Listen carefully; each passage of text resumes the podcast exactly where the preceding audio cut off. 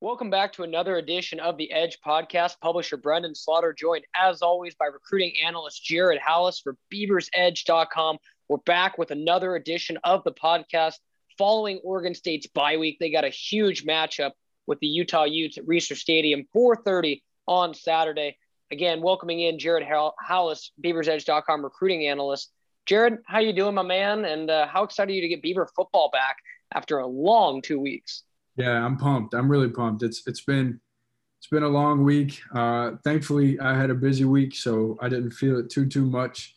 But I dang sure I'm excited to sit back this Saturday and just do what do what I usually do on Saturdays, which is uh, put two different TVs, maybe three, on hmm. and just watch watch as much football as I can possibly consume, uh, burning my eyeballs out of my skull. that's what that's what I like to hear, man. A diehard, but yeah, no, there were some uh, there were some good matchups this last week while Oregon State was idle, and you know we we covered that at BeaversEdge.com, and you know Jared just in the Pac-12 alone.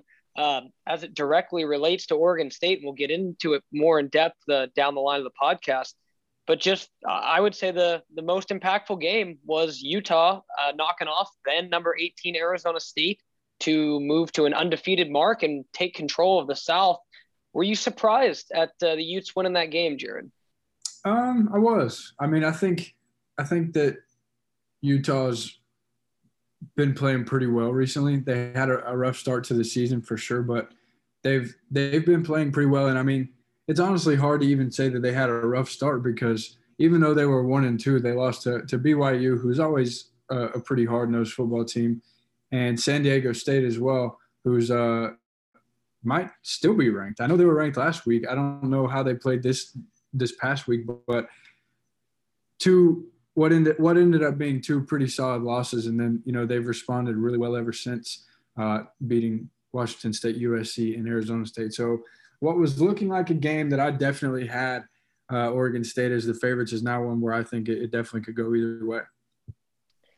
Yeah, it's interesting because, you know, like you said, you know, I'm not going to say that I wrote off Utah, but when they were one and two going into that game against Washington State, you know, I, I didn't think too much of them a couple weeks ago. And, you know, then they, they win a close game, um, you know, by perspective, the 11 point win over Washington State to uh, start conference play and then, you know, take a bye week and proceed to go down to the Coliseum and beat USC about the same way that Oregon State did.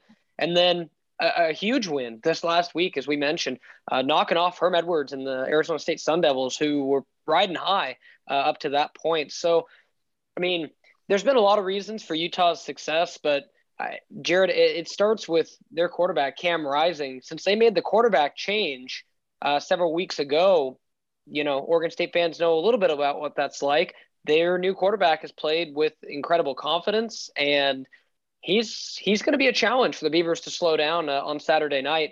Simply for the fact that I think the run defense has come along, but the secondary it still leaves a little bit to be desired, in my opinion.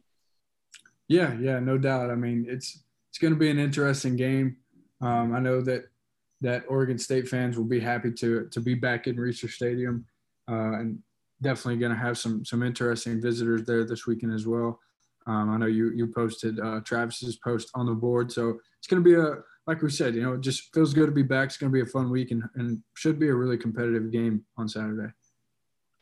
Jared, how do you, uh, just from your early uh, in, uh, impressions and just thoughts? Obviously, we're going to get an official visitor list later in the week. How impactful could this game be um, just from a visitor perspective, given that, you know, the last time Oregon State was in Reser Stadium, they had, you know, the, the highest of highs as far as an emotional win, knocking off the Huskies. Do you right. think that game a couple weeks ago was able to maybe grease the wheels to maybe get some uh, visitors in this weekend? Yeah, yeah, absolutely. I mean, I think uh, anytime you you show the the guys that this is the environment that you can be playing in, uh, it makes other people want to go see what that's all about. So I think definitely the way that that game went against Washington and uh, uh, the way that the, the fans and the students showed out definitely definitely helped them and, and will continue to help them as long as they're able to, to continue doing it this season which i mean some some great home games still left on the schedule so i have no doubt that that, that will be the case. But yeah it certainly does help. There's no doubt. We're not going to talk too much uh, about the result as you know the washington state loss was a couple weeks ago and we're a positive thinking podcast that uh, looks forward. But jared i'm just curious how do you just let, let's spin zone this and, and kind of talk about just from your perspective how do you think oregon state's going to handle or how do you think they're going to handle and handled the bye week both both in a past and present tense how important do you think it was or timing wise wasn't, was or was not important to get the bye week following such an emotional loss? And how do you think that'll sit and has sat with the Beavers kind of leading up to this game? I think it's a, uh, I mean, there's definitely going to be a lot more riding on this game. Um, I think for both teams, you know, like you said, Utah coming off a, a one and two start and now looking at, four and two, and then Oregon State starting four and one, and then fresh off of uh, of the loss against Washington State. It's it feels like a really important game this Saturday. Um, you know, like you said, both teams right now control their own destiny in the Pac-12, uh, but also I think for Oregon State, they just want to prove that that last game against Washington State is not their identity, um, and that they're more of the team that you know beat USC and beat Washington. Um, and I think that, that that's hopefully what's going to be the chip on the shoulder uh, that that puts them in the lead as time expires on Saturday. You know the the matchup to watch, and I wrote about this earlier this week uh, uh, in our uh, closer look at Utah story for Beaver's Edge. You know, I think this has been the matchup, Jared, that we've really been keeping an eye on in just about every game, and that's Oregon State's rush offense versus their opponent's run defense. And in my opinion, I don't think the Beavers have played a run defense that is as stout as Utah this year, and I think that's going to be the tremendous battle that determines this game. I mean, like I said, Oregon State averages just north of 240 100, 240 yards per game uh, on the ground, and Utah, meanwhile, 133 allowed per game. So with that much of a chasm between the two, like you know, that's a hundred yards difference, Jared. Just how do you think that matchup is going to play out, and do you think Oregon State has maybe the edge being at home? Uh, I would say so. I mean, I, I think that uh, you know, again, all it really comes down to for me is that we're looking at two teams who are pretty similar. Uh, I think that that are also kind of on opposite ends of, you know, the the hype train, I guess you could say, with with Oregon State again coming off the loss and Utah being in the situation that they're in. But no, I mean, Utah has a has a strong running game. Uh, there's no doubt about it. They've got multiple guys that, you know, can can tote the rock and, and have toted the rock so far this season. I think it's like three guys that are pretty much like number one options for them. So it's definitely a, versatile group and one that you can't really solo in and, and, hone your defense in on one guy and say, all right, if we stop this guy, uh, you know, that's our road to success. But more so, Oregon State will be doing well if they can get out there, stop the run early, and force Utah to throw the ball. Yeah, no, I, I, I agree. You know, the just as far as balance, that's what Kyle Whittingham likes as well. And as you mentioned, they got several running backs. You know, that's that's Utah's bread and butter. I mean, you go back all the way to, you know, Matt Asiata in the very beginning of the you know Kyle Whittingham era. You know, to Zach Moss, who's now playing for the Buffalo Bills, and it it just seems Jared like every you know every year they reload and have really good running backs and. You know, I think this is going to be uh, more the same, and that's where I think Oregon State's improved run defense is going to get put to the test. I mean, you talk about the Beavers and how they've really made meaningful strides compared to it's actually pretty amazing when you look at how much improvement just simply run defense has been statistically since where or since Jonathan Smith and his staff arrived. And I think if if they can hold their own uh, against you know Utah's rushing attack and you know kind of force Cam Rising into predictable passing situations, uh, I, I, think that'll be the Beavers' uh, kind of best chance uh, defensively. But the thing of it is, Jared, is like like you mentioned, I see these as two somewhat evenly matched teams, but I almost kind of uh, you know give Utah a slight advantage just because Cam Rising is playing better than Chance Nolan right now. Yeah, and that is a big factor. You know, we did our superlatives. Um, what was it? The beginning of this week or in the last week? One of the two. Um, either way, we did our we did our midseason superlatives, and one of the one of the topics that we had if you're a beaver's edge subscriber i'm sure you saw if not one of the topics that we had was uh, which player has the most to prove uh, or you know which coach which position group uh, has the most to prove. I went, I, I, I chose Chance Nolan, and uh, I think everyone knows, and especially if you listen to this podcast or again or, or a subscriber on Beavers Edge, you you know that I'm a, I'm definitely a Chance Nolan fan. I, I believe in his ability, um, and I think I talked about it in the last podcast, just that this the slump that he's in is not going to last, and I still believe that. But like you said, as of now, you would probably have to give Utah the edge because, again, like you said, evenly matched as far as the run game goes. Maybe give the edge to Oregon State there, uh, but then in the passing game, it, it seems like Utah's quarterback's a, l- a little bit more efficient right now. Yeah, and, and, you know that's something that obviously is something that can change, and something that you know very much can. And you know, I I, I think that's a challenge that Chance Nolan is kind of taking in stride because I think you know just from our conversations uh, with him this week, and again, your Beavers Edge Premium subscriber, you're able to see the videos uh, from practice this week that had the full rundown from the whole offensive staff talking, you know, what they worked on in the bye week, same as the defensive staff. And, you know, Jared, it's interesting because Chance Nolan kind of pretty much, you know, took it on the chin and was like, yeah, I haven't, you know, been as sharp as I need to be. And I need to get back to how I was playing against USC. And, you know, talked about just, you know, staying level headed. And he's, he's saying all the right things from what we've uh, heard from the coaches. He's had a really strong two weeks of practice. This to me is is is a big like prove it game for Chance Nolan, just because I think if I were to predict what's going to happen from Utah, just from what we've seen from them in previous years, I go back to you know 2018, 2019, and 2020 when Oregon State boasted really good running attacks with Jermar Jefferson. Granted, the rest of the team wasn't there, but the running attack was still strong. And each time Utah had really shut that down and forced Oregon State to beat them through the air. And, you know, evidenced by the fact that Oregon State hasn't beat Utah since 2013, it hasn't worked. So that's where I think the matchup is going to be. Is it's going to, I think that onus is going to be on Chance Nolan to make those throws. And I think that's going to be the factor in whether or not Oregon State's able to move the ball against, you know, a Utah team that I could see putting seven or eight in the box potentially to slow down this BJ Baylor and uh, Deshaun Fenwick rushing attack. Uh, do, do you agree, or do you think that's a little off base? No, I think. I mean, I think if I had to guess, if, if there's an X factor, if there's something that I think needs to happen for Oregon State to come out on top here, I, I think, I think they could survive. Obviously, with the way the the running game's been going, and and you know the defense is playing good enough to keep them in games as well. I think what's going to send them over the edge, and what did send them over the edge uh, against USC, obviously, and not as much against Washington, but what what helped them get to that four and one and, and to that point where they were just feeling on top of the world was was a better quarterback play. Uh, so I think if they can get back to that, if Chance can can dial some things in, get really comfortable in front of the, home fans, uh, maybe hit a big play early, get the confidence level up, then I think uh, I think that's how Oregon State could could turn this game into to one that they should win.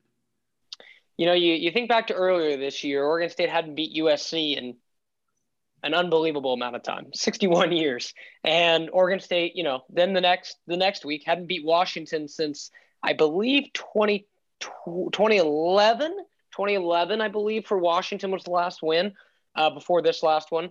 The and utah they hadn't streak, hang on. The 61 year streak that was only at usc or was that that was at USC. Yes, I guess they hadn't they hadn't beaten USC as a program since 2010. Yes, okay. uh, correct. I was, about, yeah. I was about to say uh, that's I, I, I knew remember you were talking about the the USC at home streak. Yeah, uh, yeah, yeah.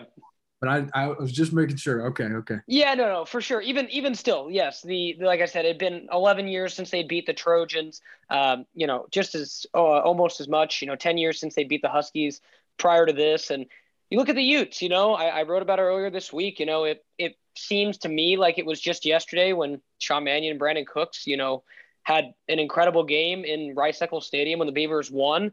But you know, there's there's I, have I've got some confidence in this group. They might be able to to win, get this win this year, even if even if Utah is kind of at their same level, just because of the progress that we've seen from Jonathan Smith, the steps. I mean, it's going to be a tough tough challenge. Don't get me wrong, but I think following the bye week and just from what we've seen, how the Beavers have responded, you know, how they responded uh, following the Purdue loss, and you know what we've heard from leaders following that Washington State loss, it didn't sit right. So I think motiv- Beavers are going to come out motivated in this game, and I think at Reser Stadium in a you know fall afternoon leading into evening, I, I think anything can happen.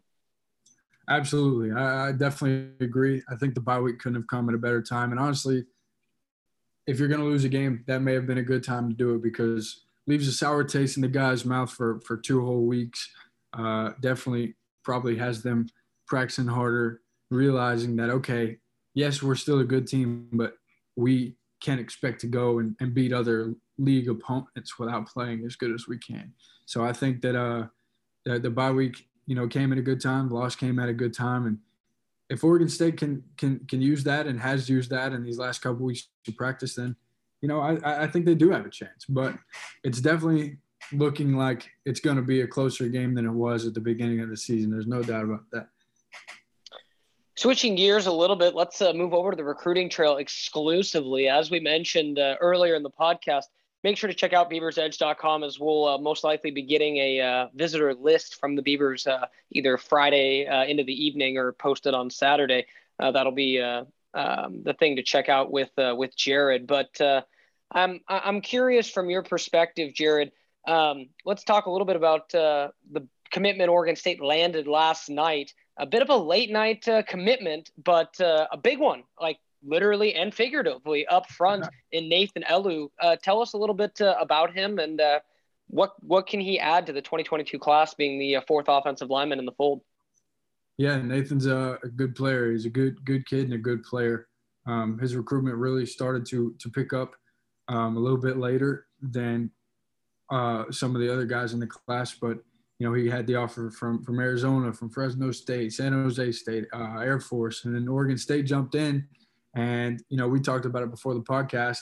Seemed like when Oregon State came in, things really changed uh, in his mind. And instead of dragging out the process, I think for him, it was something where he was just like, okay, I want to, I, I see what's going on, here. I want to be a part of that because, I mean, the offer only came in five days ago. For those who are unaware, October 16th um, was when the, the Beavs offered Nathan. Uh, he had he had visited Oregon State prior to that, um, but the offer only came in five days ago. So again, this to me feels like something where you know he got on campus last month and still even had the other offers, but after he got on campus at Oregon State was like, okay, this is where I want to be.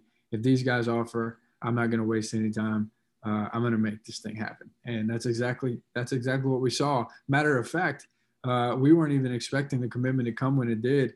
Uh, so we were even caught a little bit off guard by it. So it was just he definitely was excited to uh, to make things official. There's no doubt. Yeah, no, I, I, absolutely, and I think you know more than anything, you know, Jared, you know, oftentimes we get asked quite a bit, and you know, like what do coaches do during their bye week? What do they do during their bye week? And you know, it was funny because talking to um, you know Tim Tibesar earlier this week, one of the local media, you know, just had the the the comment like, you know, how what did you do during during the quote unquote off week? Like you would ask any coach, and he kind of chuckled and was like, "Off? We were we were off recruiting." And you know that that's kind of like how you're seeing it here, and this is exactly how that played out with Jim Michalczik. They're doing everything they do, you know, in a normal course of the week take off. You know, he goes down to see uh, Junipero Serra play Valley Christian last week down in San Mateo, and you know, gets to see uh, Elu play. Elu is you know taken back by the fact that Jim Michalczik came down to visit him, and you know, basically is like you said, ready to go from there. I, I just I think that speaks volumes to kind of showing how impactful even just a coach getting freed up for 48 hours can be on a recruiting off weekend. Absolutely. No, it's definitely a big deal. You know, Coach Hims had a great cycle uh, so far this year. That that was their fourth pickup on the offensive line. And although he maybe wasn't the, the highest recruited, he's he's the biggest. Um, and that is a that is a big deal um, with with Lopez and and uh, Jacob Strand and uh, Luke Vinch. It's already in the class. Obviously, it was, it was already looking pretty strong, but then he goes and adds another guy – who's currently standing six five, nearly 300 pounds.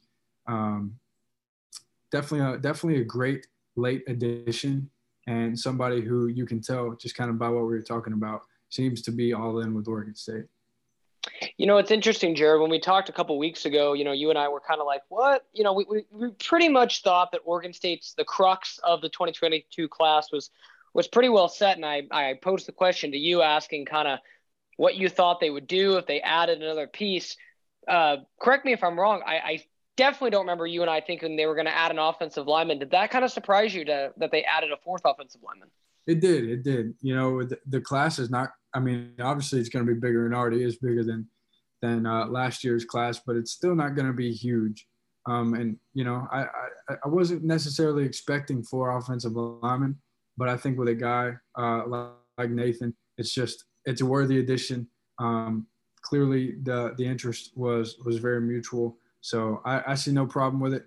And, and I think you know, like I said, I think it speaks to the job that, that Coach M is doing so far with with this year's recruiting class.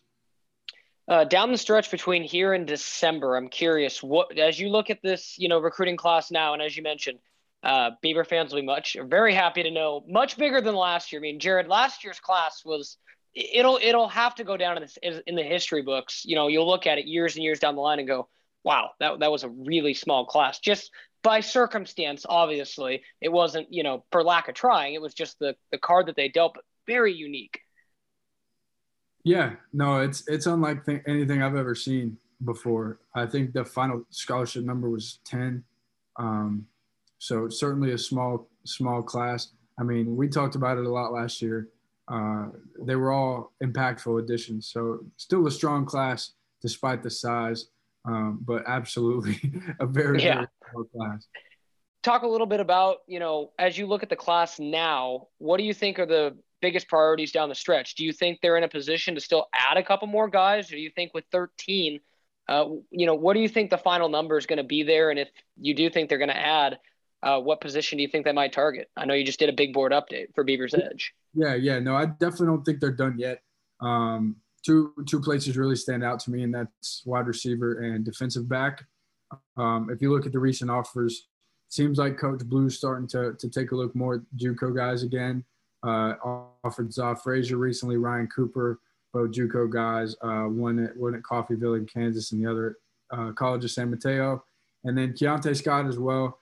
All all these guys that I'm naming um, are, are, super high recruited guys. Marquise Gilbert, Major Williams, all just JUCO defensive backs. So I think that they are looking for another addition uh, at that spot. Obviously, Coach Blue's got a pretty good track record so far developing these JUCO guys. So I think it's absolutely a good thing to be seeing those offers start start to come about.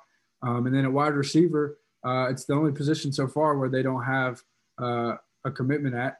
They had they had Cole Prusha or, or however you want to say it, at the beginning of, of the cycle, um, but he took his talents instead, I believe, to Princeton. So no one, no one there. There's some targets on the board uh, who intrigued me, and I'm sure intrigued the staff as well. So I don't expect that to be a, a, spot where they don't have anybody committed at the end of this class. They just offered uh, Justice Lowe, uh, who's a who's an in-state guy. So I think I think they're definitely trying to get a wide receiver as well. So I definitely think that, that Oregon State fans should should be expecting to see a little bit more prior to uh, the December and February signing days. Definitely exciting times on the recruiting trail, and you know, um, like you said, it's it's going to be interesting to see how it how it finishes up down the stretch and kind of the the last question I had for you, Jared, I'm going to put you on the spot. Out of the 13 that are in there right now, which one should be Beaver fans be most excited for? Oh, that's that is a tough one. Uh, let me let me think. I mean, if we're going off purely off of numbers, I think a guy who maybe people didn't know a lot about, but as the season's progressing, are starting to realize like, dang, we may have gotten a steal. Is probably Takari Hickle. Uh, I mean, it's really hard to argue with guys like Damien Martinez, uh, who's putting up insane numbers in Texas. Mm, Travis, yes. Travis Throckmorton's putting up insane numbers um, at that quarterback spot. Dylan Lopez obviously plays on probably the best high school offensive line in the country. So, I mean, it's a really solid class, but I think in, uh, who surprised me the most um, and who people should definitely be excited about is, is Takari Hickle because he wasn't a highly recruited guy. But if you follow our following the future uh, update that we do every week with with each commitment stats, he's just been he's been doing some insane things, and not only not only on defense too. He plays all over the field for uh, for Tenino, and literally. I mean, just you, you just have to go look at the numbers. But let's just say this: last week he had 13 tackles, five tackles for loss, and two sacks, as well as 187 rushing yards and a touchdown. So the kid's a freak athlete, um, and I think I think people should definitely be excited about him. I was hoping you were gonna say Takari, and you know that's that, that's that's the guy that's been most impressive, as I mentioned, watching your following the future. It's awesome way to kind of see exactly each week what the guys are doing, and you know a couple others that you mentioned as well. Uh, I'm I'm I'm so all in on Damien Martinez. I think he's going to be just the next great Oregon State running back, and it's going to be really exciting to get him on campus as well. Yes. Uh, just kind of you know starting to uh, you know kind of wrap up the podcast, Jared, just kind of sticking on the theme of recruiting. We mentioned it a little bit with like official visitors. How important could it be to kind of Oregon State have a strong recruiting finish to this season in the second half, and obviously uh, a strong football finish? Because if all goes well this year, the Beavers, you know, unlike the previous years, could potentially still be playing, you know, when that signing day happens into, you know, hopefully, fingers crossed, the postseason how much could it impact recruiting for them to have a strong second half of the season on the field? Yeah, no, it could be it could be big, and you know, I think I think they kind of go hand in hand. Uh, not to sound like a broken record because I've said it a lot, but we did write a story at the beginning of the or during the offseason saying that Oregon State needed to improve the product on the field to improve their recruiting, and so far that's happened. Uh, I think you're seeing it in both aspects. Obviously, the team being at four and two, uh, right now at the halfway point, and in the class being as strong as it is. Um, so I think absolutely, I think uh, you know continuing to play really well will not only help um, not only help other guys start to take notice, but also will help them you know keep everybody who's committed right now firm. Uh, but it also you know the, the effect will, will pay off years down the road as well. I mean, there's 2023 guys starting to take notice. I saw a 2023 offensive lineman uh, quote Nathan's commitment post last night. Um, so I mean, it's already starting to make a little bit of waves. You just have to got to be patient, and they definitely have to to keep up what they've been doing on the field for sure. Like I said, it's it's going to be an important last half of the season. Oregon State with a four and two mark. They got six games left. There's some tough ones left on the schedule, and you know they need two more to get to the postseason, and you know that's that's the first goal of this year. I know the team has loftier goals than just making six, as do you know a lot of fans, but that at the bare minimum is what was expected this year, and you know it's going to be really interesting to see how the Beavers play. You know, coming off a bye week, as you mentioned, four and two, some good, uh, more good than typical years recently, but still some bad that they need to get cleaned up, and and I think the team will be the first to tell you that. So it's really going to be a great matchup. And uh, this weekend between the Beavers and Utah, again, 4:30 uh, is that kickoff at Reser Stadium on Pac-12 Network. And make sure to tune back into BeaversEdge.com for coverage leading all the way into the matchup. As we mentioned earlier in the podcast, we'll have visitor list, we'll have staff predictions, injury report, uh, the whole nine yards. So BeaversEdge.com is the place to be, and we've got a promo going right now. You can join, get full access to all of our videos, all of our recruiting content, everything we've got to offer and join the damn board, have a whole online Oregon State community. Uh, again, you can uh, head on over to the front page and join free for 30 days. It is the place to get all your Oregon State coverage. So for Jared Halus, this is Brenden Slaughter signing off on this edition of the podcast. Big thanks to you, Jared, and uh, we'll uh, talk again next week, my friend. Absolutely. It, it was good as always. Thanks, everyone, for listening. Appreciate it. Jared and I'll be back next week to recap Utah and look ahead to Oregon State's matchup against Cal.